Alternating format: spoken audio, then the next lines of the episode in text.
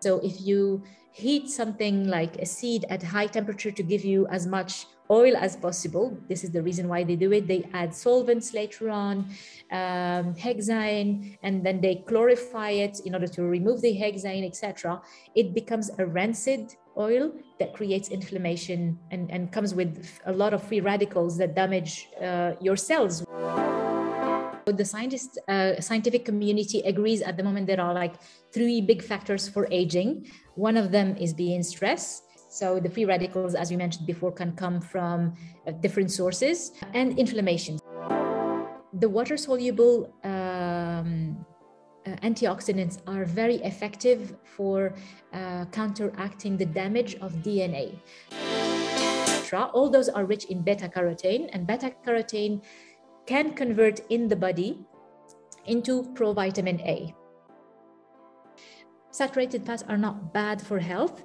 Uh, in big quantities, yes, but the idea is to eat a diversity of fats, like we are talking about eating a diversity of fibers, we should be eating a diversity of fats as well. And uh, saturated fats are one of them, and we should be having them. Hi, I'm Laure Sejean, a former HR director turned into a pro makeup artist and a beauty editor. In this podcast, I want to share another way of looking at beauty from the outside and from the inside. From people who create beauty trends to people who help us feel better within our body. From sharing my experience with some beauty products to digging into new ingredients. Welcome to Beauty s'il vous plaît.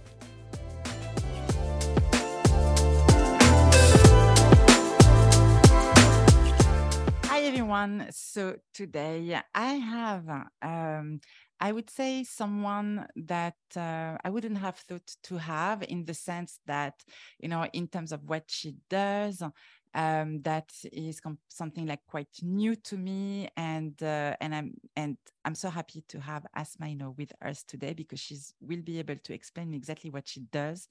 I have so many questions, you know, for for her. Um, Asmaa Lahlou is a naturopathic chef Am I pronouncing it right? Well, absolutely. absolutely. okay. and believe it or not, but in somehow um, we have some connection from, I would say, the past, uh, because Asmaa used to work at Master Foods. Master Foods is, from Master Foods or ISI as well. Um, that is the, the group and the company that are producing the Mars, the Twix, the Snickers, uh, the Galaxy, the, the Bounties, the Milky Way, all the chocolate bars that I absolutely love because I grew up with them since my parents, uh, my dad and my stepmom uh, used to work in this group. And this is what we found out when we met with Asmaa, and that was you know, quite um, uh, funny, like to uh, to find out, uh, to be to be very honest. Um, so Asmaa, thank you so much for being with us today. Uh, I'm super super happy.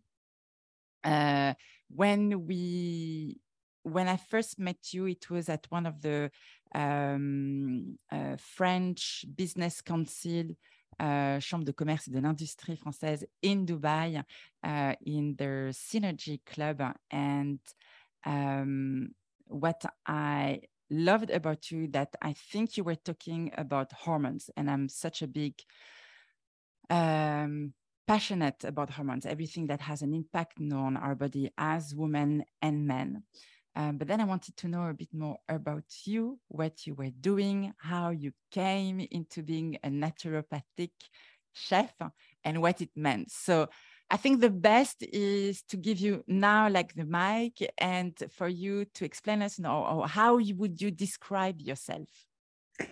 Thank you so much, Laure, for having me. And uh, I, I was the same thing. I was really surprised and very pleased to find a connection. I love finding connections personally, I I am a um, I find myself like being a world citizen. We keep moving from a country to another. So each time I find a connection with somebody, I love it because I have the feeling this world is a village and I, I need those connections because I'm not rooted in one place.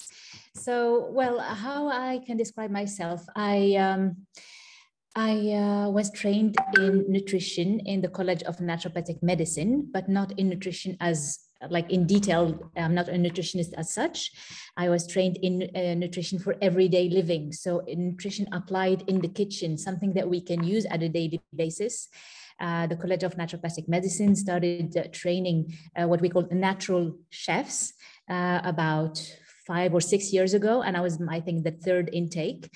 Um, for me, it was a complete uh, health journey. Um, I, uh, I, was at my 40s and I uh, just decided to start actually changing a few things in my life. So stopped sugar for a month, and then I uh, tried the paleo diet, the keto diet, and my health was just better and better each week, each month, and I was um, discovering something new because I was always a little bit overweight, especially after uh, a, a, couple of years in in um, in the US.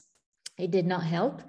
Uh, and so changing slowly actually my food habits but also my lifestyle so i started exercising and not cardio i started doing strength training uh, and high intensity interval training like it's a cardio but it's a different type that really trains your heart differently I started fasting. I, I usually fast during Ramadan, but in Morocco, the way we fast is absolutely not healthy. So we we end up eating much more uh, than when we usually don't fast. Uh, so I started fasting in a healthier way, and my body actually responded, and I started just losing weight, gaining energy. And I had a small tumor actually in the brain. And with just about five months of changing my lifestyle and, and habits, it disappeared from MRI whilst it was treated for about 12 years and it did not um, improve. So that was amazing enough for me to make a change in my life and to say, well, I'm going to stop what I'm doing. I was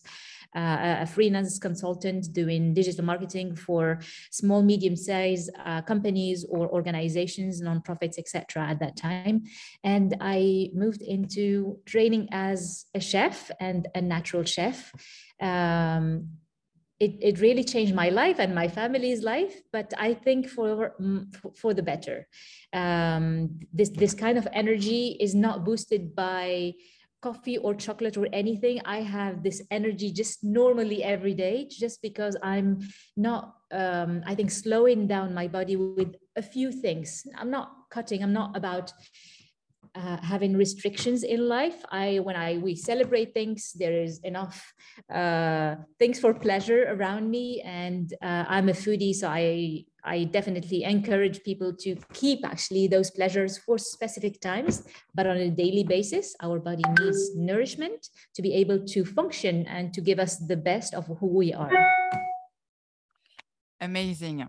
Um, amazing. What uh, um, can you, if we just go back, you know, to how you became uh, a natural chef, what, what was the path? And, you know, maybe you can tell us as well, you know, from um, a food perspective or a nutrition you know perspective uh, the fact that you travel in different countries you did the us you did egypt as well you did london and then you came to dubai before that you were in france um, just yeah. to understand you know, how was the process from you for, for you like from being in a corporate world and then changing your career to do what you do today um, so first, the corporate world, uh, it took me about 10 years uh, that I spent with, uh, with Mars and I loved that time. This is where I learned really who, how, how to work in, in a, an organized and efficient way. Uh, the company has amazing values and we lived really by the values. And it was not just uh, printed on uh, a poster.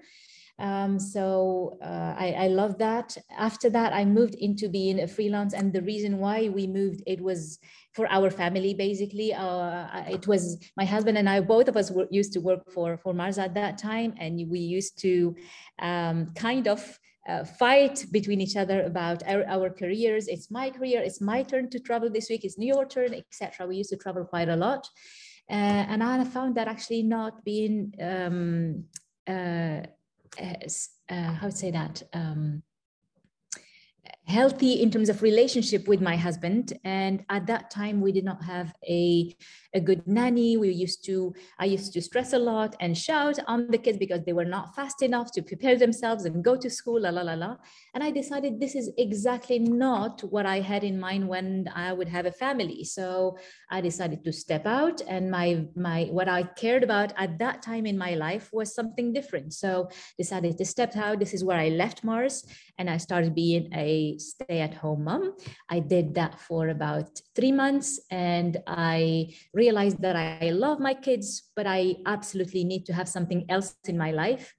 Uh, and I started looking for maybe a part-time job or something that I can do where I could add value, where I could use my brain and be have a social responsibility in in in in society, and still uh, be available for my kids uh, part-time and uh, I ended up actually working uh, for uh, a small company consulting with the European Commission for health uh, projects that were funded by the European Commission. I did that for a couple of months, but coming from Mars and the high speed and being performant and looking after key performance indicators, etc., to something very bureaucratic and slow as the European Commission, that was too much of, of a change. Uh, and at that time, I decided to switch and go and create my own business. So I uh, launched a platform for supporting women who have skills and who decide to step out uh, of their careers to look after their family and kids and want to have a side uh, business at that time.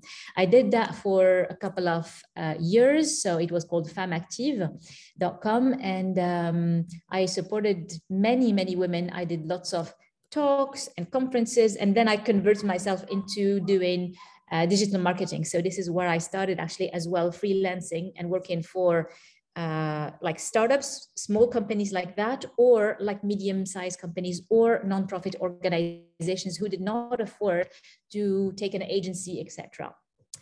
Uh, and really, the change was uh, when when we did the change from uh, moving from uh, the US to the UK at my 40s, I decided that I wanted to do something different and something that was more closer to me.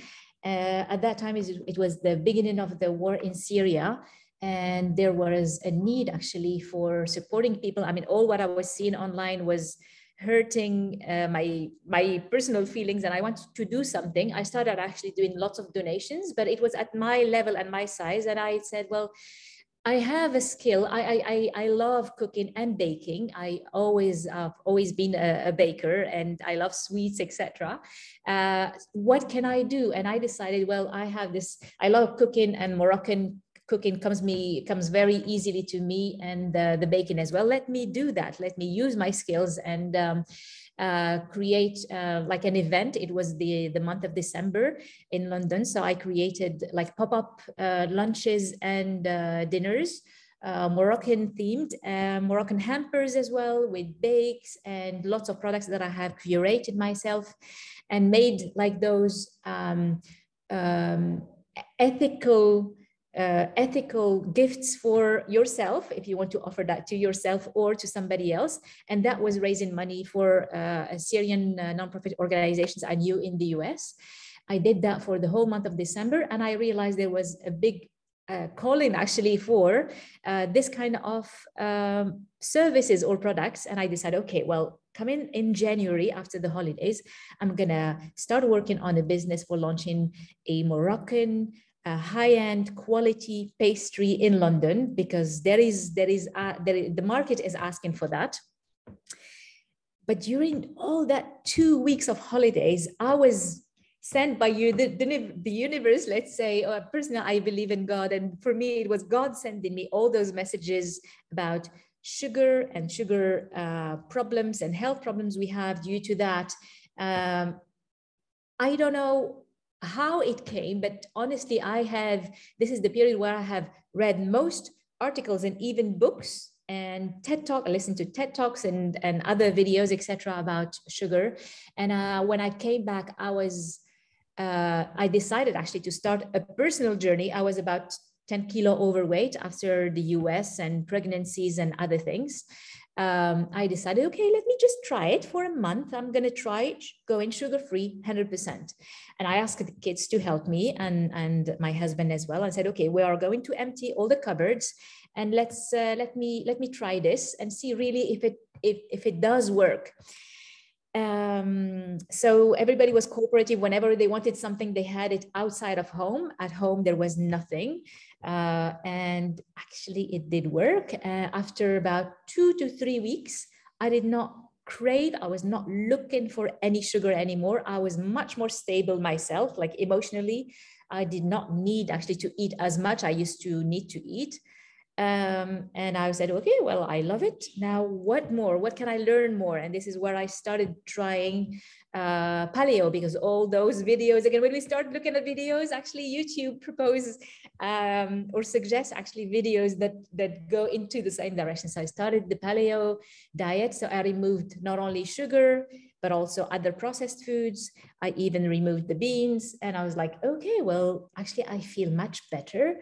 Uh, this is all whole foods and it makes sense. I'm not restricting myself because I'm having nutrients, etc. And then I, I, I, uh, I wanted to go a bit further. I said, well, I, I launched myself in this journey. Let's learn and go into something maybe a little bit extreme, like the ketogenic diet. And I tried that for five months. I, um, uh, I followed actually the recommendations of a doctor um, I need to, to, remember his name is uh, Rosenberg, I think, Dr. Rosenberg. And he explained actually all the hormonal balance that you need actually to stabilize yourself to stabilize your insulin but stabilize your leptin your ghrelin i mean there are so many hormones in, in, involved in uh, the process of uh, wanted to lose weight and, and keep it off later on, especially. Um, so I did that for about five weeks. I loved it. I lost a lot of weight. Uh, and ketogenic diet is definitely one great and very fast way for seeing results. I like seeing results quite quickly. That motivates me in terms of um, keeping up uh, the momentum. Uh, other people actually prefer to do it slowly, baby steps over maybe six to nine months. And that's absolutely fine. It, it, it depends who you are and what works for you. There is no one size fits all, actually. Um, so I did that for five weeks and the result was amazing. And after the five weeks, I decided that was enough for me. I lost about 10 kilos. That's about 20, 22 pounds. Um, I did not need to lose more. I was having enough energy and I wanted to reintroduce the fruits, especially I stopped fruits even at that time. And I was like, okay, I love them so much.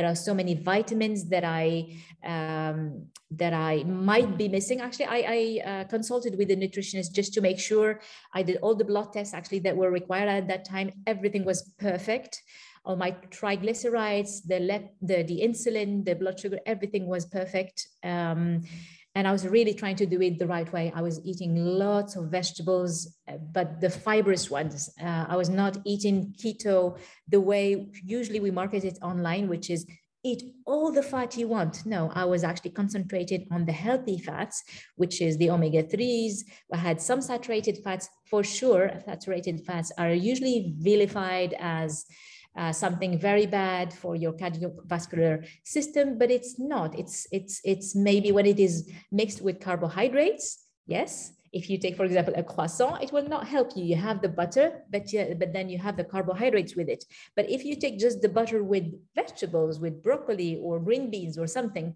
the effect is completely different. And this is what people don't necessarily know or understand. And, and we usually go for dogma butter is is very bad. Saturated fats are bad for health and it's not true. We need them in a certain quantity definitely and it's not we need them in 100% uh, of, of our diet.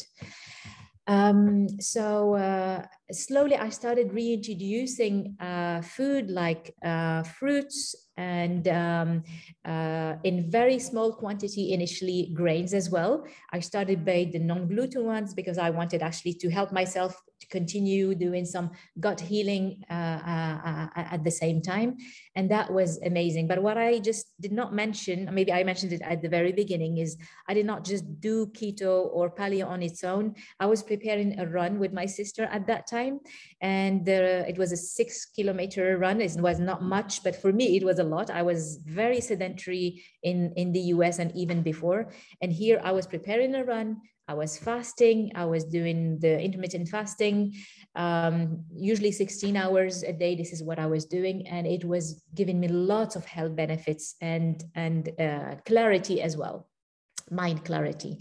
Um, and the exercising, the high intensity interval training helps very, very, very much. So don't so so when i usually uh, meet people who want to go on keto it's not just the keto it's it's many things all together that work actually and that give you the benefit. If you want to improve your health and not just lose weight my objective was not just to lose weight but to go through a health journey.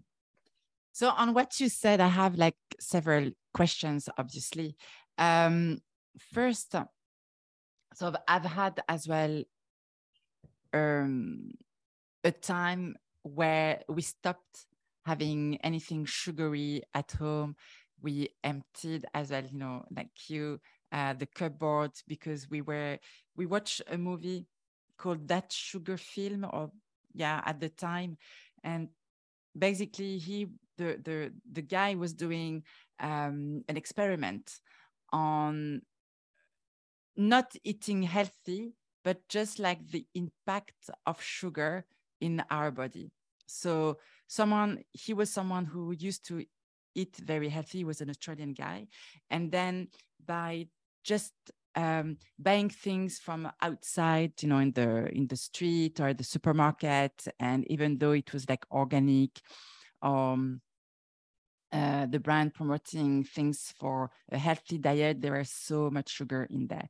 So anyway, mm-hmm. so we decided just to stop it um, I would say that today, you know, we we eat quite some sugar at home, but like going back to your experience, no, how did you how did you do that? You know, what how was your body reacting, or how did you react when uh, you stopped eating sugar, and even for your husband or for your kids? So initially it was my my journey. So i did not want them to stop. I wanted first to stop myself and see how it went. Uh, as i mentioned the first week or two were difficult where why, because, why, yeah. why was it difficult? What was the effect that you could see it, or feel yeah it's like it's like um, when you I, I personally never smoked but uh, when people describe smoking and when you have when you go through the first weeks of or first days of stopping smoking there is something missing because you used to have something. So sugar is something that is uh, triggering our hormones as well and triggering pleasure and dopamine. So when you stop actually giving the body that dose of pleasure it's requesting it's requesting it. So definitely uh, you are going through withdrawal um, and you have um, side effects. Uh, so for one to two weeks, definitely I was feeling that uh, sensation, and I was having craving, and I was and and the the the, the way uh, that I was. Um, I was managing it is is by increasing my healthy food. So whenever I felt hungry, uh, or, or, sorry, wanting to go to a sugary thing, I was replacing it by something sweet but a healthier version. That did not help actually with losing weight, but my objective first was to stop the sugar as such. So just to go back to the the the the effect that you had. So sugar is like a drug. It acting like a drug on our body.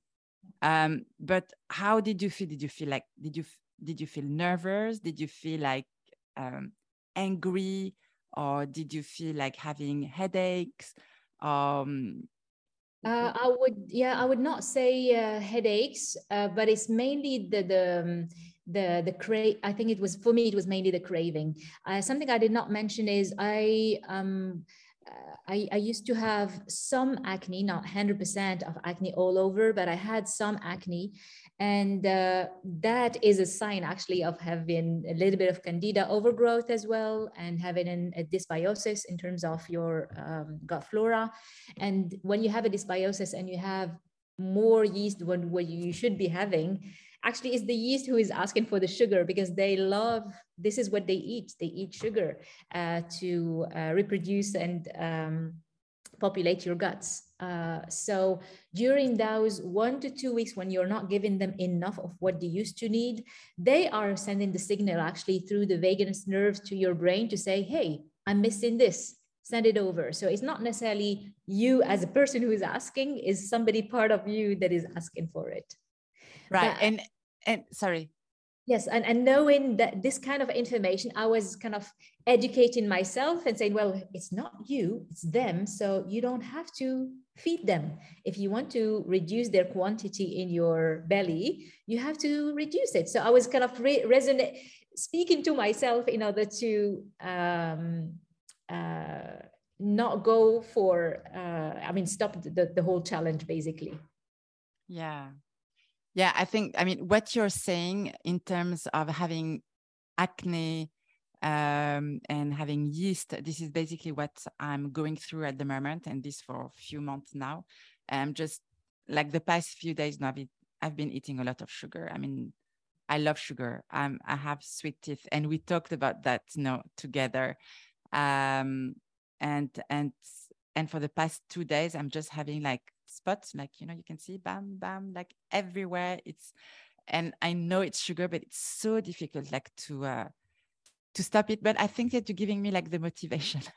I hope so. I hope so, so. honestly so, it's not difficult as long as soon as you understand all the for me what was important actually what really encouraged me into keeping it keeping up actually with with the challenge uh, because it started really like a challenge like okay i'm going to challenge myself for one month uh, to stop sugar. That was the challenge. And after that, I increased to something else, etc. What really helped me is all this education that I started surrounding myself with is understanding what is the impact of sugar on my on, on health in general. And I was starting to see connections with what I was noticing as symptoms in myself oh i have this. Oh i i yes actually when i when there is a, a party and i increase my intake of sugars i see those things more. Um so like, like what uh, like what Asmaa can you tell us a bit more? It, it's the bloating. Really it's the bloating it's the acne um it's the the cravings. The more i ate well it's like oh, oh, when the more i ate like earlier in the days sorry, earlier in the day, uh, something sweet. If my breakfast was very sweet, the whole day I'm craving sugar.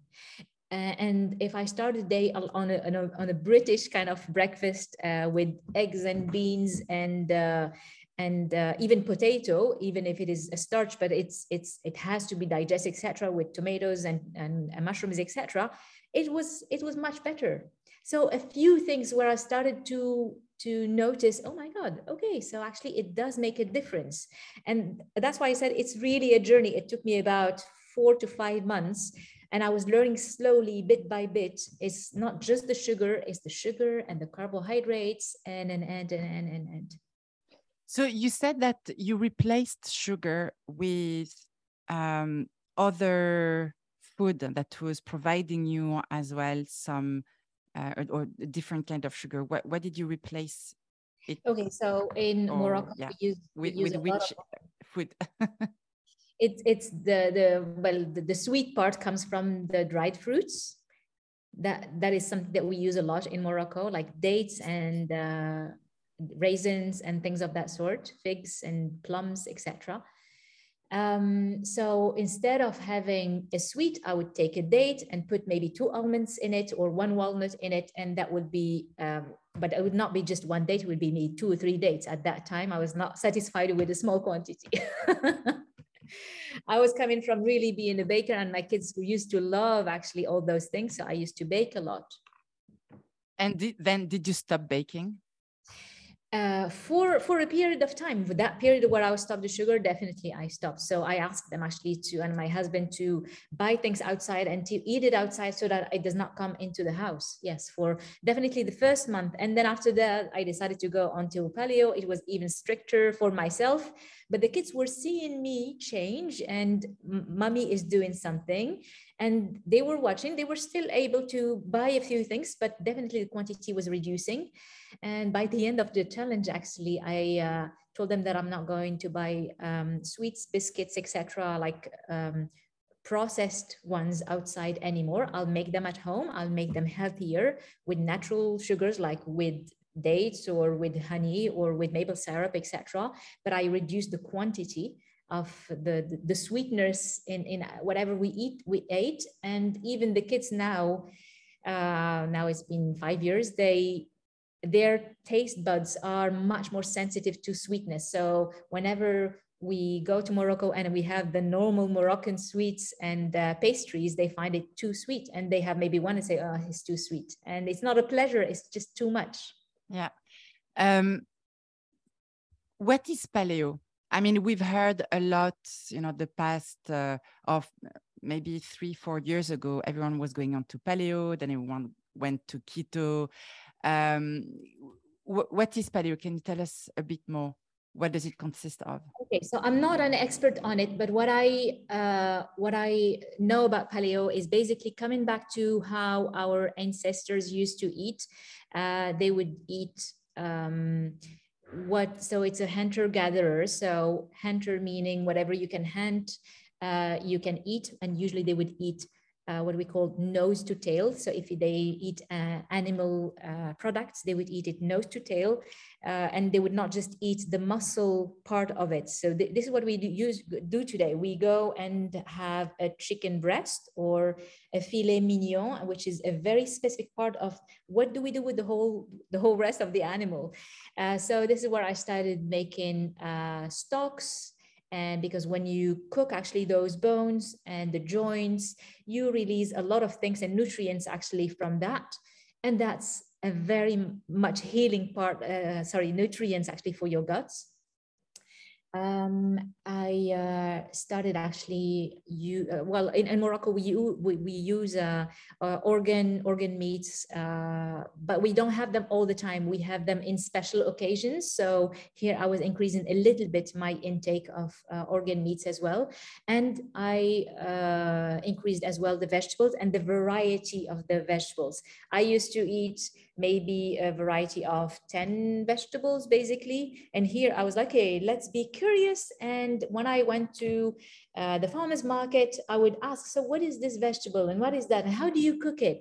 They would give me one or two ideas. I'll take one like vegetable new every week and I would try it. And I would see like uh, rutabaga uh, is, is one of those vegetables. It's part of the brassica family. It's, it's like, um, uh, the cauliflower and the broccoli family is very healthy. You can uh, marinate it like in carpaccio style and have it in a, in a, in a salad or uh, grate it in your salad. And you don't see it actually, but it's a type of fiber.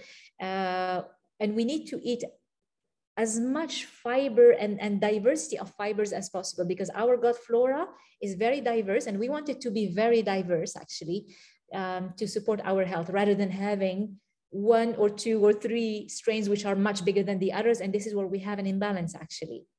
So coming back to paleo, uh, lots of fiber and different types of fiber, but reducing uh, the beans. So I was not having beans anymore.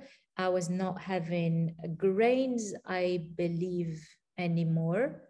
Um, and, uh, and I was still having fruits. So I was still having fruits uh, and even dried fruits so that was a, a, source of sugar. So at that time again my weight went a little bit down but not much but not that much. Um, and and my dig- my digestion was much better because i was not eating grains as much and i was not eating the beans as much. And that helps actually with digest. So when you release your digestive system from doing a lot of work you have energy that comes back. This is the energy that i was saying before. You when you lose weight uh, it's not automatic that you gain energy. The energy comes from a digestion being easier and better.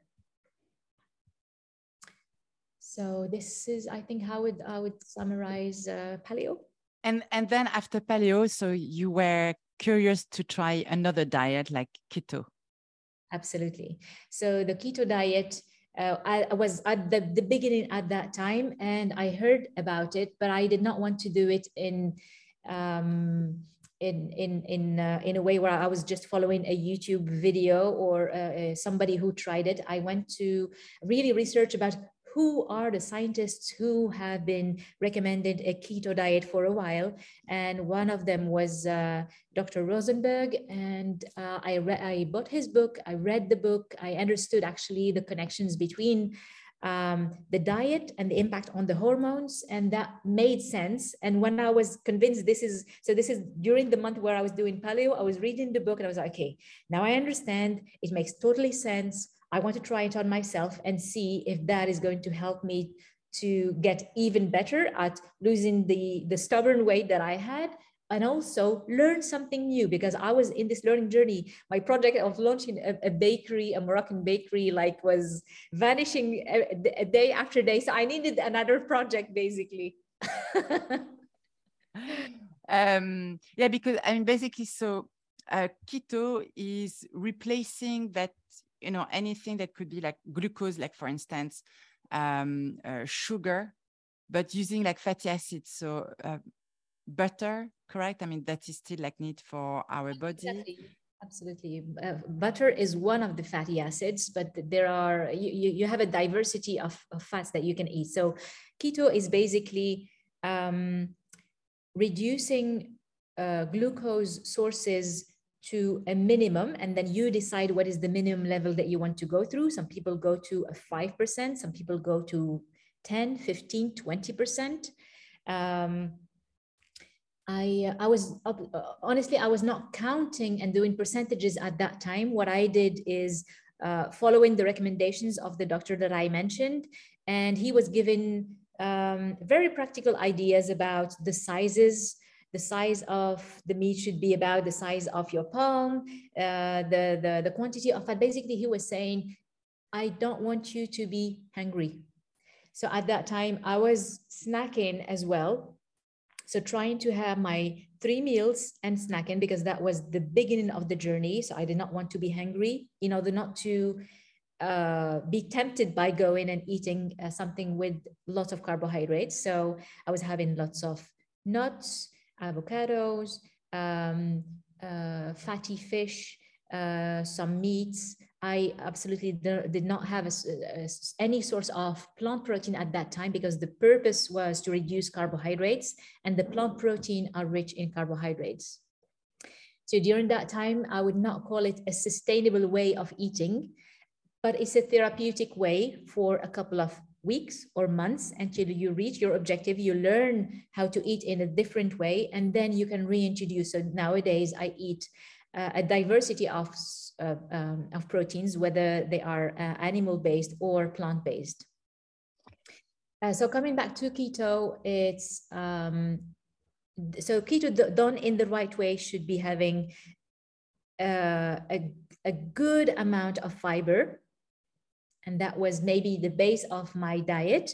And then i was increasing uh, and, and, so th- that fiber is basically feeding your gut microbiome your your gut flora and trying to adjust the the dysbiosis that i had that time uh, with the candida etc and i did not go to a doctor who diagnosed it etc it's really by symptoms. And the, the less sugar I ate and less carbohydrates I ate, the flatter my stomach was, the less acne I had, the more energy I had. So for me, that was enough. I don't need to go to a doctor for that, actually.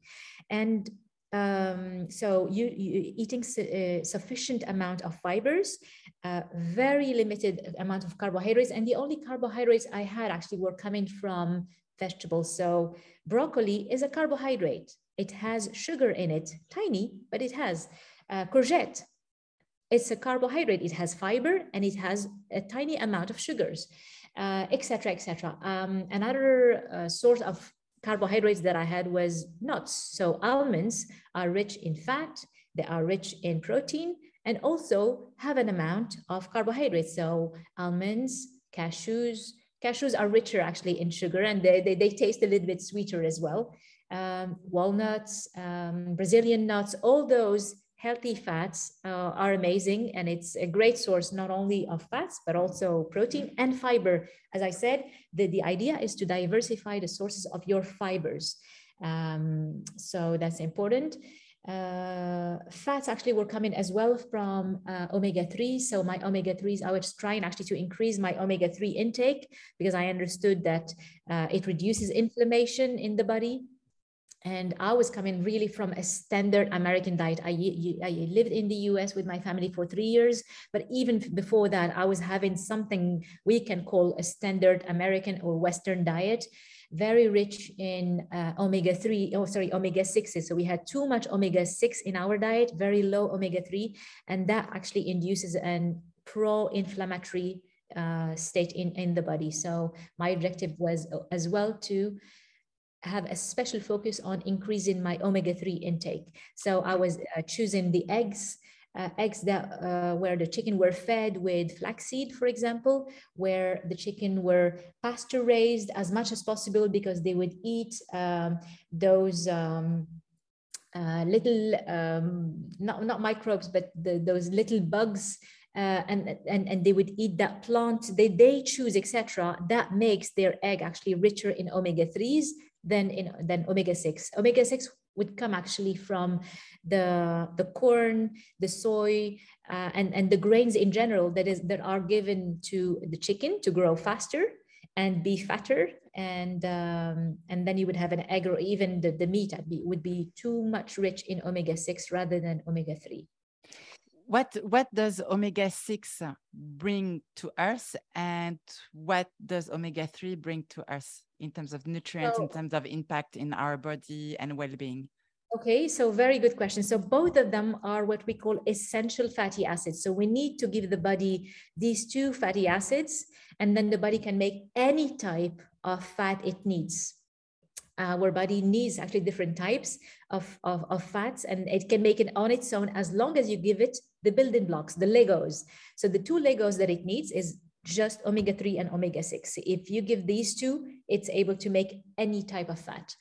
Um, so we have enough omega-6 in our life. We don't need to look for more of that. So you have that in your uh, grains, your seeds, your nuts, um, a little bit in the legumes as well. You have it in the meat because the, the, usually the, the, the, cow, the chicken, etc., have eaten grains, and the grains are rich in omega sixes.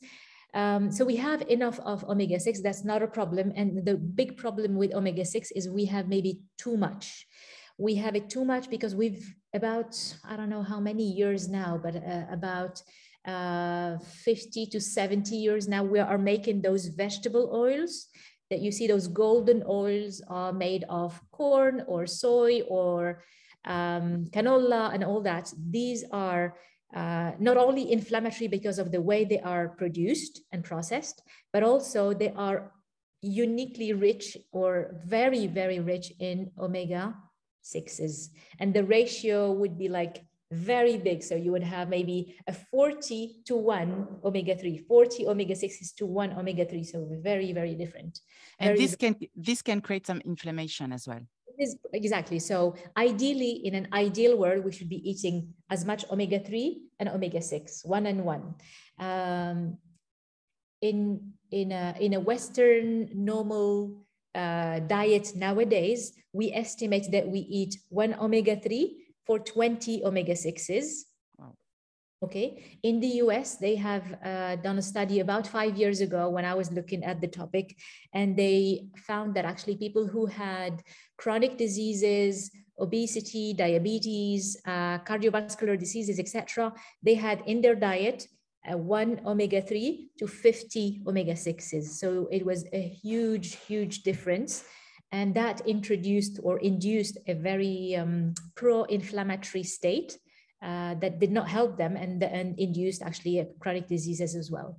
So we should be looking as much as possible to reduce the omega-6, sorry, uh, yes, omega-6. So in, in, in my case, I when I understood all that, I did a big cleanup. So not only the sugars, but I cleaned up as well the cupboard from all the oils that were pro-inflammatory. So I only kept cold pressed olive oil, um, cold pressed avocado oil, cold pressed, because the cold pressed is, is not for the omega-3 and omega-6s, is mainly for uh, the rancidity. So if you heat something like a seed at high temperature to give you as much oil as possible. This is the reason why they do it. They add solvents later on, um, hexane, and then they chlorify it in order to remove the hexane, etc.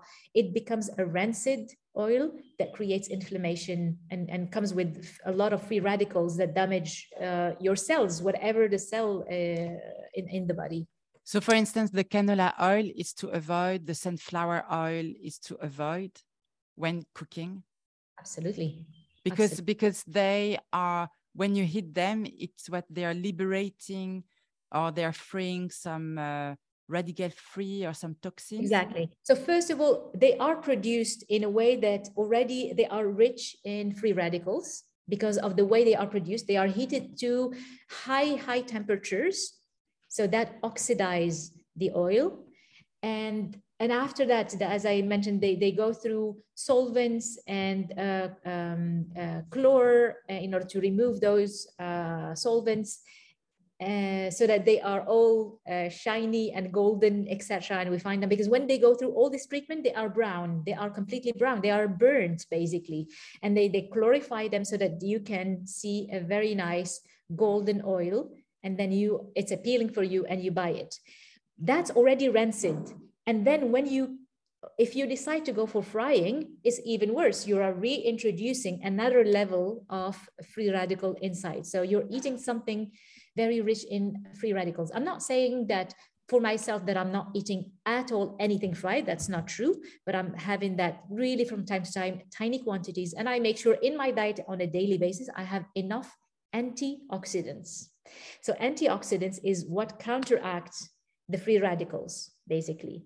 And if you want to cover uh, the aging process, this is the big, big, big topic in terms of what kind of food we should be looking after antioxidants. We will come to that, but just to go back to the free radicals, what uh, what do they do on our body? And yeah, I understand it's coming from uh, some of the oils, but is it coming from as well the meat that we would cook too much or the fish or anything that get burnt this is where we would get like free radicals?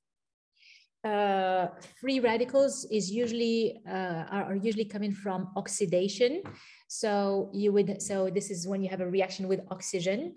Uh, so you would have that uh, mainly in um, oils which are not stable like what we call uh, polyunsaturated fats. They are very unstable fats.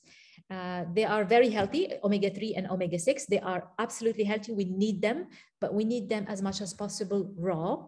They oxidize with um, oxygen, but they are very sensitive to heat and light. So, those oils is better to have them raw to have them in a bottle, which is a black kind of or dark bottle, glass bottle, and not uh, to and not to heat them and not expose them to light as much as possible. So that's one thing. Let's take just the example of, for example, of an apple. When you cut an apple and you leave it on, the vitamin C that is uh, on, on that apple with the oxygen will oxidize. Okay, there is a reaction, a chemical reaction uh, and, it's oxidized. So when you eat it, that brown face that you have of the apple is rich in, in, in, in free radicals as well. So it's better to remove that that part or the avocado is the same thing. It's not just the oil. So this, this kind of reaction can happen in many, many things. That nowadays, the, the, the main source of, of free radicals is food, but not only food. So you have the you have free radicals in the air that we we we breathe uh, unfortunately. Um, so that creates as well a big source of free radicals. Uh, but if we can at least reduce them in our diet that would be amazing. So i think what you started mentioning about the meat is something slightly different. So we have the free radicals uh, which is about the oxidation and the other part is what we call um, glycation. When you have for example you take meat and you cook it at high temperature there is the fat in it there is a little bit uh, so there is the fat with the high temperature. Again because, because it's usually the fat actually that creates the, the, the problem that is going to uh, transform and it gives you what we call glycation end product. Glycation end product is something that ages our cells and make us look older as well. You know what i find um, interesting in what you're saying is you've been in a journey to remove sugar uh, from your diet. Um, and a few days ago i was looking onto instagram and this this uh, french lady i think she's based in the us her name is the glucose goddess mm-hmm. I don't know if you if you know her, but basically what she was saying is um, sugar has a high impact into the aging process. Yes. So um, uh, on our skin, on our body, um, and and it's I mean it's funny. It's not funny, but it's quite interesting. You know the phases you went through, like removing sugar, the paleo uh, diet as well that is as you said eating food the way that it is but uh, uh, not adding you know anything refined mm-hmm. um, the keto as well uh, with not having a reducing glucose and adding a bit more of um, uh, fatty acids or natural you know fatty acids and um, and understanding as well, you know, how uh, what are the oil that have more free radicals. And honestly, I had no idea on the fact that they were um, using uh, Clorox, enfin, kind of, to make the oil nicer and that they were already uh, or had already gone through a process. Um, and and and this has such an impact know, on on our body and, and i think that we still we a lot of people and i'm probably part of of it as well is we want to uh, avoid be conscious of mm-hmm. what mm-hmm. We are eating has such an impact on our body rather than just like, oh no, but I'm eating. So it's good. no it's even not like I'm giving fuel to my body. I'm just like eating. Some people are not conscious about we're just eating, eating, eating. But what is the impact of food on mm-hmm. our body, on on on how our muscles um, are growing or maintaining as well, um, on how we are digesting, on on our hormones, on how we can see on our hair, on how we feel, our mental health as well. Food has a lot to do with our uh, mental health. Um, and in the conversation that we are having today, Asmaa, uh, is indeed, no, I was quite interested to understand how food has an impact on how we are aging or the aging process. I'm not into like anti-aging because we're all going to the same direction you know i mean at some point we won't be on earth anymore and that's a reality. Um, but i think i'm 40 and and i feel that it's only today where i'm really realizing the impact on food on my on my health. Um, when when this lady was saying like yes you know when you're eating sugar the process is fermentation you know into your body and fermentation as you can see even like with you know with wine the grapes is being fermented and the grapes know is kind of aging and you can see as well and then this is where I realized that this is what's happening, you know, in my body as well. When I'm eating sugar, I'm actually you know, ferment, fermenting inside and therefore it has a lot of impact you know, on my skin. And i was like maybe this is why you know i have so many like not fine lines but i can see you know my my skin is super uh how do you say super super thin. And uh, and already you know at the age of 20 uh, 25 i had those uh um those fine lines you know on the outer corner of my eyes. Um, so so yeah, I, I find it like so interesting, and I would love to understand, you know, from you, um, Asmaa, what what are the ingredients of food that you would recommend to age better? Okay, sure, sure, absolutely. So basically, um, nowadays, I think we we know uh, the like the major risks of or the major the, the major risks that make us age faster. So we have identified the, the, the, key nutrients required to counteract or to slow down the aging. So we're not talking about anti-aging, as you said, but like slowing down the aging as much as possible. Uh, so nowadays you can consult with a functional medicine doctor and you can order a comprehensive organic test that can show you exactly your biological status versus the, the health limits that they have identified as being the limit for being for not aging too fast and where you're you're functioning optimally. And that actually help you to to define exactly your risk factors and what you need to address for slowing down the aging. But the problem is those tests are not available everywhere and those tests are very expensive.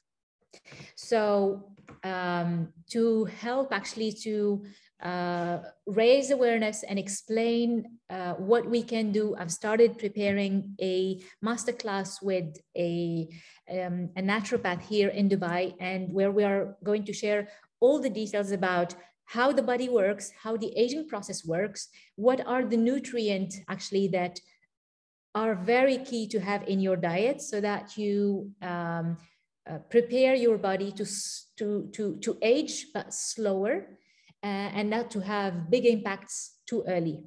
And I'm going to share with you as much as possible today. So um, the first one is understanding the, the cellular aging. So anything that ages that we saw from, we see from outside, whether it's gray hair or wrinkles or uh, the, the, the quality of our skin, etc. Uh, or sometimes it could be the brain. We're not maybe focused as much as before. We can't remember as much detail. We forget, etc. So our um, mental sharpness as well is is is uh, reducing with time. This is all coming back to our cells internally that are aging. So understanding how that works is very very important. And what we have uh, found out uh, until now, what researchers have found that um, there are things in terms of lifestyle that either accelerate the, the aging. And to give you examples, uh, food is one of them. So excess food. So when you're eating too much, so it's not just about what you eat, but just the quantity of what you eat. Um, excess food, excess sugar, excess alcohol, definitely. The second point is about inflammatory diet. And this is what we were talking about before, how to eat differently and how to reduce the pro-inflammatory food in your diet.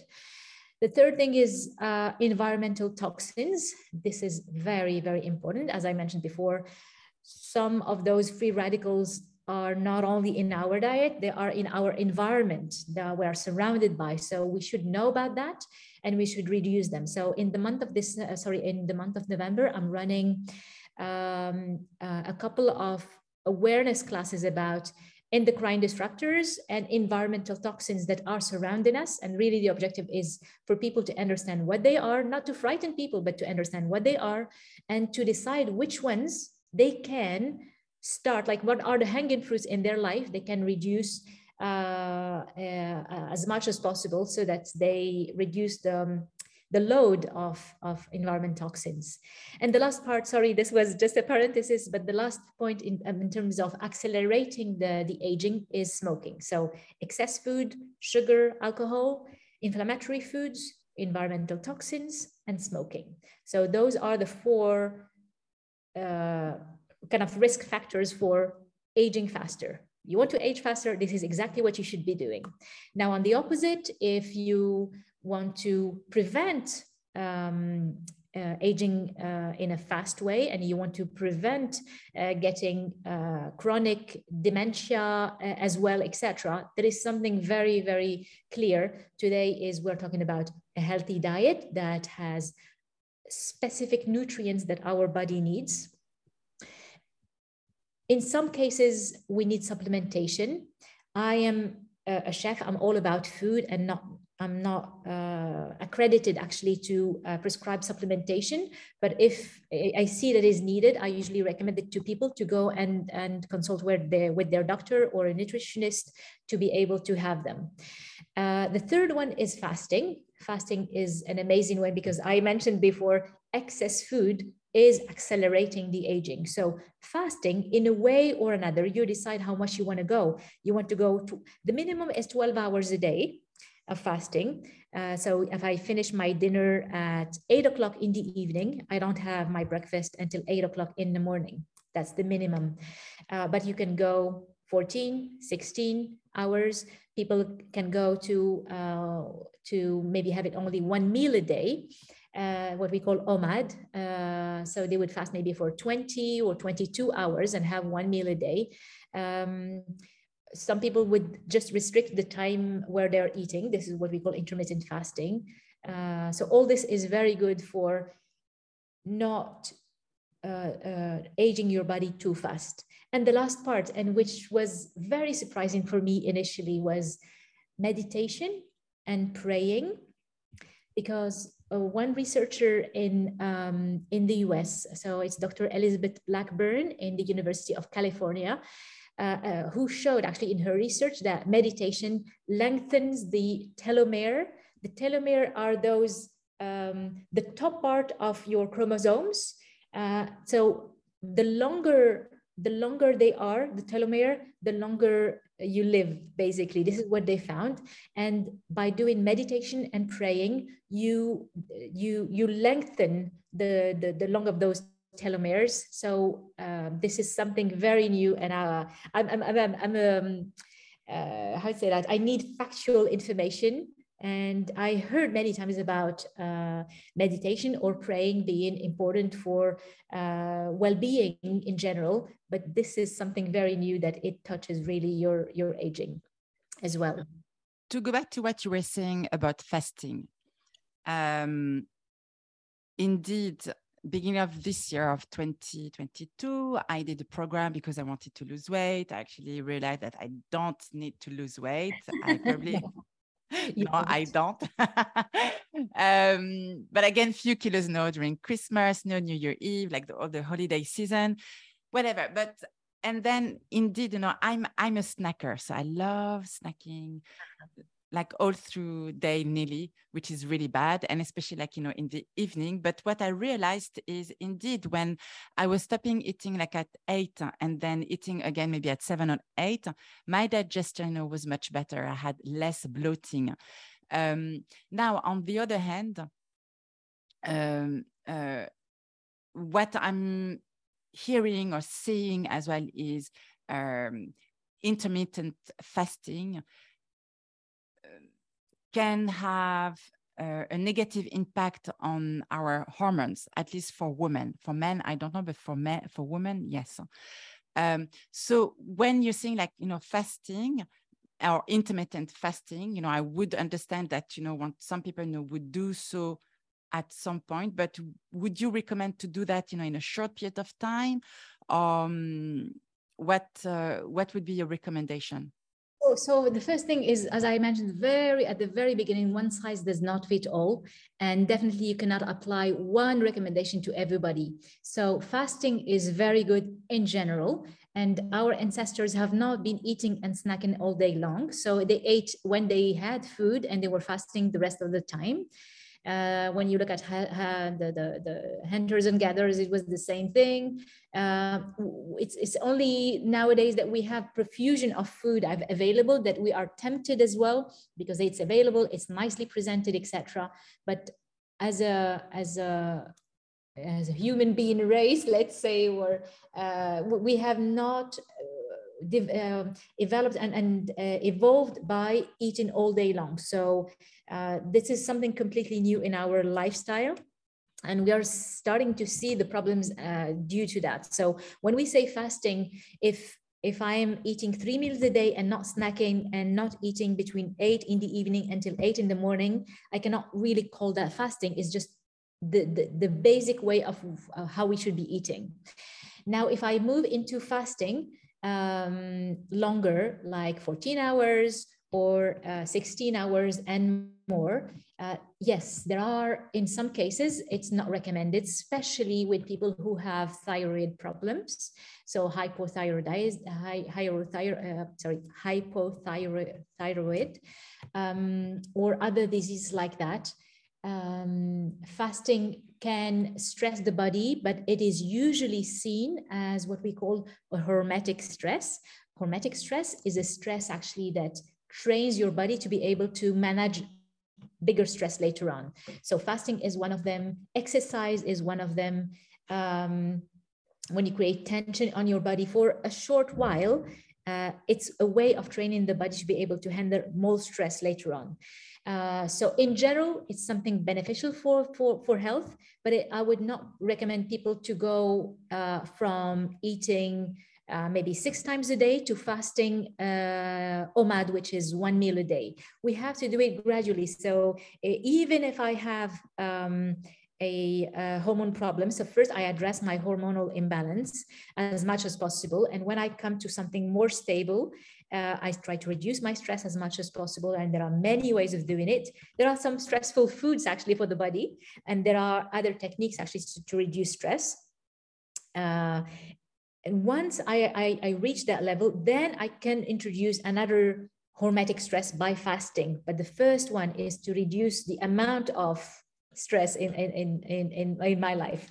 Definitely agree with you. And this is what I usually do in consultations. I don't go with uh, do this and this and this and that. We go uh, baby steps, baby steps, depending on the situation of the person. So that's very, very key is to make what we call personalized advice and personalized nutrition advice, depending on the case of the person. Mm. Um, so. Well, what you were saying in terms of uh, meditation. So I've started meditation on a more regular basis now for the past six months, I would say. And um, and and I think like meditation, prayers now has a lot into reducing reducing stress. And we know that stress has the impact of aging, of like it has a negative impact on the aging process. Um, like you know, I've seen. I'm going to take the example of my mom when she had you know some. Uh, uh, concerns or, or, issues you know, with one of us, either me or my sister, um, like we could see, like you know, like having some white hair. So and and and this has like the stress um, or the worries uh, uh, create you know this impact on our body and and I remember this.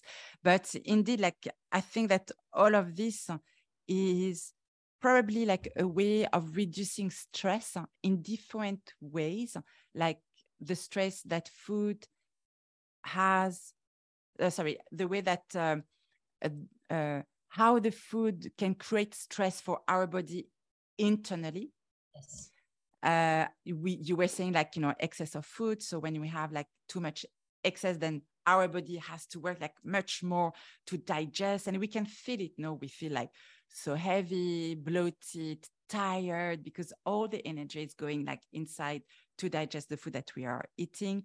Inflammatory, yes, because it it asks the body to add more um, elements. I don't know how you would call that because I'm not the expert onto this, but to ensure that you know it tried to make it work, but it cannot. Uh, the environmental, you know, diet or stressor that we have like around us um, so yeah it has a lot of to do like with stress actually. Absolutely. So stress is is a big one actually. If, well just to maybe uh, give a bigger picture so the scientist uh, scientific community agrees at the moment there are like three big factors for aging. One of them is being stress one of them being ox- the oxid- oxidative stress, like the free radicals. So the free radicals, as we mentioned before, can come from uh, different sources uh, and inflammation. So really those three um, three legs of, of the chair about uh, the, the, the, factors that bring us to, to aging more. Um, oxidative stress and what we call oxidative load can be addressed with two things. Uh, well, it's, it's mainly one thing, which is antioxidants. But antioxidants can be uh, through our food, through what we call water soluble antioxidants. So, for example, vitamin C is a, a water soluble um, antioxidant. You can find vitamin C in, usually we think about orange and orange juice, uh, but that's just one of them. You can have it uh, in leafy greens, you can have it in pepper, bell peppers, you can have it in parsley. Uh, if you enjoy um, uh, the, the, the Lebanese salad with lots of parsley. I don't know uh, how do you call it, tabbouleh. Tabbouleh, yeah. Tabbouleh is made with lots of parsley. Uh, a little bit of tomatoes, a little bit of grains, which is wheat. Uh, and actually, in France, we have completely changed the ratios. We put lots of couscous and a little bit of parsley. That's not the point. The point is to enrich it in um, parsley, which is rich in vitamin C that's one of the nutrients it has, but it's very, very important. So the water soluble um, uh, antioxidants are very effective for uh, counteracting the damage of DNA. So if you want to do prevention of cancer, metabolic syndrome, blood sugar, blood sugar regulation, uh, cardiovascular disease, etc., one of the key things to do is to increase your water soluble antioxidants. And the, the best one being glutathione. Glutathione uh, you have it usually you don't have it in your food. You can find a few food that have glutathione but the, actually it's produced by the body. If you give the body enough the sorry, sorry the nutrient it needs which are sulfur uh, amino acids um, um, and um, I think magnesium as well. So there are a few nutrients it needs, and the body will create glutathione and protect you uh, in general. That, that being one thing, the antioxidants, the water soluble. The other antioxidants we usually don't think about are the fat soluble antioxidants, uh, like vitamin A, vitamin E, CoQ10, beta carotene. These are what we call the fat soluble. They are in anything which is fat. Uh, and these are going to protect more uh, the cell membrane and the mitochondria. Mitochondria are those little um, energy producing uh, um, organelles inside the cells. So if your energy is low, maybe your mitochondria are not producing enough um, energy. And therefore, one of the ways to protect them so that they can do their work correctly is to give them antioxidants and the fat soluble ones is what they need. So where do we find the fat soluble ones? Okay, so vitamin A, the first one, is usually available in uh, animal products and only in animal products. So you'd find it in uh, butter, for example. You would find it in liver, cod liver, uh, fatty fish, goat cheese, egg yolks. This is where you find the what we call vitamin A, the uh, preformed vitamin A. It's already available. Uh, there is another um, there is another way of getting vitamin A in the body. You take beta carotene. So anything rich in beta carotene would be uh, yellow, orange, or green, usually vegetables or fruits. So you would uh, find it in kale, spinach, chards, lettuce, arugula, uh, uh, but also carrots, tomato, uh, sweet potato, etc., watermelon, uh, cantaloupe, um, pepper, like the colored pepper, etc. All those are rich in beta carotene, and beta carotene can convert in the body into provitamin A. But not everybody does the conversion, and you need a lot of beta carotene to make a little bit of provitamin A. So that's why we usually recommend to have a little bit of animal products that come with vitamin A already, and then the rest will the body will make it. So, so that was yeah. So question on the food uh, or ingredients now for the beta carotene. Is it better to eat them raw or cooked? As long as uh, i mean you can have them both and uh, raw or cooked but if you have them cooked cook them in something that has fat because it's a fat soluble and eat it with the fat. If you put them in uh, in um, in water anyway whatever wherever you cook something is better not to throw the water because i usually would lose the, the the, the vitamins that come with it so in this case, it's better to put a little bit of olive oils or ghee or coconut oil or a little bit of butter as well and not cook it at high temperature and have them. Okay. Okay, so you were we're talking about like vitamin A, beta carotene, but there is also, in terms of fatty, uh, sorry, fat soluble antioxidants, you have vitamin E. So vitamin E is uh, is very important for many things. It protects the skin from aging, from sunburns, from oxidation, etc. It prevents the um, the wrinkles. You find it in many um, uh, anti-aging products that you put on on your skin directly, but you can eat it as well from the inside, and it will have the, the same effect and, and very good effects not only on your skin but on all your cells. So vitamin E rich food are leafy greens, avocados, broccoli, asparagus, um, ar uh, argan oil. In Morocco, we, we love argan oil. Uh, it's very, very rich in uh, vitamin E. Um, you have as well uh, olive oil, some nuts and seeds, and um, palm oil. So palm oil is used, and, and I like actually talking about controversial topics like palm oil. So palm oil is rich in vitamin E, but palm oil is seen as very unhealthy because it's rich in saturated fats as well. Saturated fats are not bad for health. Uh, in big quantities, yes, but the idea is to eat a diversity of fats, like we are talking about eating a diversity of fibers, we should be eating a diversity of fats as well. And uh, saturated fats are one of them, and we should be having them. Palm oil is very bad for the environment not for our health as long as it's eco-friendly produced in an eco-friendly way and there are brands actually that are certified eco-friendly we could have that but it's very little on the market i agree but i just wanted to make the point clear to people that palm oil is specifically not good for the environment the way it is produced. So th this is vitamin E. Uh, and the last one is CoQ10. So CoQ10, um, it, it, um, it helps us generate energy at a cellular level. So that's something very important for the heart. So people who have heart problems, for example, they need to supplement in CoQ10 usually. Uh, but also CoQ10, it does combat the signs of aging. So we try to have it uh, in, in our food. And we, in terms of supplements, it's usually very expensive, whereas we could have it almost for free in the food that we eat. Uh, you find it mainly in organ meats, the heart, because I, as I mentioned, the, the heart needs CoQ10 to function and to keep beating all day long. Uh, and therefore, if we eat the heart and the liver and the kidney, but especially the heart, is very rich in CoQ10. But you can also find CoQ10 in beef and poultry, in fat and fatty fish.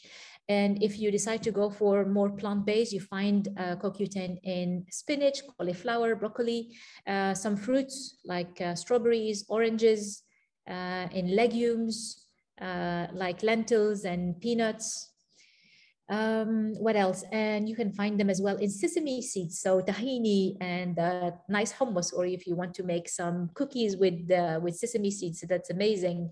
Uh, pistachio as well uh, is is is nice and rich in uh, CoQ10, and the last one is whole grains. So.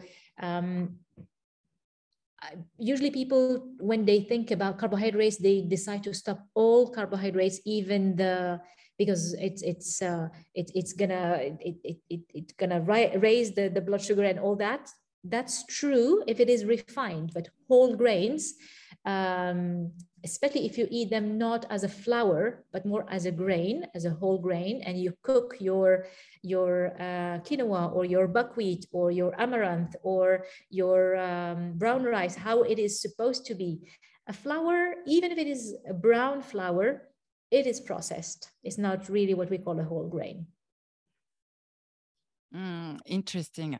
It's um, you know um, I'm I'm doing the the link between obviously like beauty, skincare, and as you said, uh, vitamin A, vitamin C, vitamin A, vitamin E is being used so much for the past five years in the skincare industry um, where actually, you know, I mean, we could use all this anti-aging food naturally, you know, from earth, from what we're producing. Um, and uh, and uh, in CoQ10, it's uh, one of the supplements that I that I'm uh, um, that I'm having at the moment, and I could see that for the past, I would say, three months when I'm seeing much more energy Mhm. um, than I used to that I used to have. I also have, I mean, I this is what I've been noticing of what I believe as well is unfortunately the the food that are being supplied to us today, um, maybe where we live like in Dubai because we don't produce a lot of food in Dubai. Everything is being imported and therefore um, the the nutrient that the food would have is being depleted, unfortunately. And therefore, I believe that what we eat is not empty, but is less potent than what we would have if we were living, I don't know, in in Egypt or in Lebanon or in France or in all those countries or in Italy, in all those countries that are producing their own food. And obviously they're import exporting, but also keeping a large um, amount, you know, for their own population. I agree with you. So actually, the the the, the longer uh, fruit or vegetable will wait uh, until it's transported and arrived to you. The longer it's stored, etc. The, the the the more it's depleted actually from vitamins and even from minerals. It it degrades. So that's unfortunate, but that's true. And Dubai being uh, a little bit far from, so not producing enough locally and and uh, importing lots of uh, produce um, we we don't have the freshest uh, fruits and vegetables. It looks fresh, but because it's stored and they are using gases, they are using um, uh, even um, uh, how do you call that waxes. So I was sharing that on one of my stories the other day. Uh, the apples are actually look very shiny. They are uh, like uh, they, they are shiny because they put wax on them, and wax actually make them kind of preserve a little bit uh, the, their content but that wax actually is slowing down our digestion later on. So it's it's not always the best uh, the best thing to live in a country that does not produce enough enough fruits and vegetables locally. This is so interesting that you're saying that because indeed when i'm touching an apple obviously they all look like amazing but i can always feel this kind of thin layer around it and i'm washing my apples now every time i need to um, i mean i'm eating them before and uh, this is so interesting Law, you should wash them with um, not hot water because actually wax will will dissolve with with hot water. So hot or like uh, uh, lucky warm water so that the the wax dissolves. So it's not just cold water. So interesting, Asmaa. I mean, I feel that you know we've been spending more than an hour uh, together, an hour and twenty minutes, something like that, and I feel that we dive straight into, um, I mean, the topic that we wanted to talk about, and like indeed, you know, the impact of sugar, of not of sugar, but obviously, I guess sugar, but food on on aging. But actually, I didn't ask you. Like one question is, what does it mean to be a naturopathic chef? What do you do? What uh, how do you help people? All right. Well i um, i help people and companies. In dubai i started actually working more more with with companies than before. Uh, basically my objective is to empower people with um, with knowledge. So i love educating i love sharing the knowledge so that people can decide where to put the the level of changes that they want to introduce in their life uh, when they understand how the body works, what are the nutrients the body needs, what are the maybe the chemical processes that happen in the background, they understand why they need to make the change and what are the symptoms actually that happen if they don't. So, so when you understand the whole picture you're more empowered to to make a change. So i um, what i do is um, like food coaching for for people uh, individually or as a group. I do uh, cooking classes as well, uh, master classes about uh, naturopathic eating um, in companies or with the individuals. And um, something new is about uh, working with schools and nurseries about their um, the, the, recipes in their catering, what they are offering to the children uh, at school. uh, this is this is really a good one because when um, the kids eat actually something that is tasty and nutritious, it, it's this is the best of both worlds. Actually, we don't want them just to have a nutritious food. We want them to enjoy it, come back to, to come back home, and and be open to eat those kind of food at home as well. And the last part is about uh, helping companies actually develop healthier recipes as well. So. Um, uh, my objective is to um, inspire more uh, companies, startups, etc., in the food uh, industry to produce healthier options for people. I would love people to to make their uh, their snacks at home or their food at home, but not everybody has the time. People are busy, especially in Dubai and other places in the world. So we have to be realistic and understand that we need to buy things which are ready but then we have to have um, the offer available in in the markets and supermarkets etc so um, what you do is really to educate people. It, I, I see my role a lot about educating and i do some i do consultations as well like personalized. This is when people want to have usually a, a, a health problem a health condition and and it's all it's not only one thing. Usually they have this and that and that and that and therefore there needs somebody in to to be able to connect the dots for them and to advise um, uh, something that can work for all those conditions together. And this is something really i was trained on. So we were trained on uh, food and the nutrition in the food but also food for health uh, that was about we, we studied uh, different um, health conditions. So from uh, diabetes to in, insulin resistance in general cardiovascular problems endocrine problems so to do with our hormones but also cancer uh, and and um, skin problems like acne allergies etc so i can help people with many uh, many ailments or or symptoms that they have in their life Asmaa, do you work with some doctors or some gut health coach um, and, and, and helping you know, their clients not indeed to change the way that they're eating? Not yet. I so I arrived to Dubai about a year ago, and so I spent about maybe the first six months just settling in this new uh, country and understanding how Dubai works. Uh, and since I uh, I started about uh, in, in February uh, 2022 here. I, um, I have not have yet the time actually to do that, but I would love to. I need actually to uh, develop my network because many times I'm seeing people who need like initial help from either a doctor or a nutritionist, etc. So I'm starting surrounding myself by um, health practitioners uh, and um, but not yet into the level of being uh, working with them on a daily basis is that is, is that one of your objective that what you would like to do i would yes i would love to. I would love to because if we so, so so for the moment when i see people like even in in, in my in the whatsapp groups or or uh, on instagram or linkedin where they they uh, either post something about uh, their health. I try to help them with sharing what i know. And when i see that there is something specific i would give the name of a few practitioners that i know. But i'm not yet like collaborating officially with uh, with them. Okay so now we're spreading the word. We're manifesting it for you.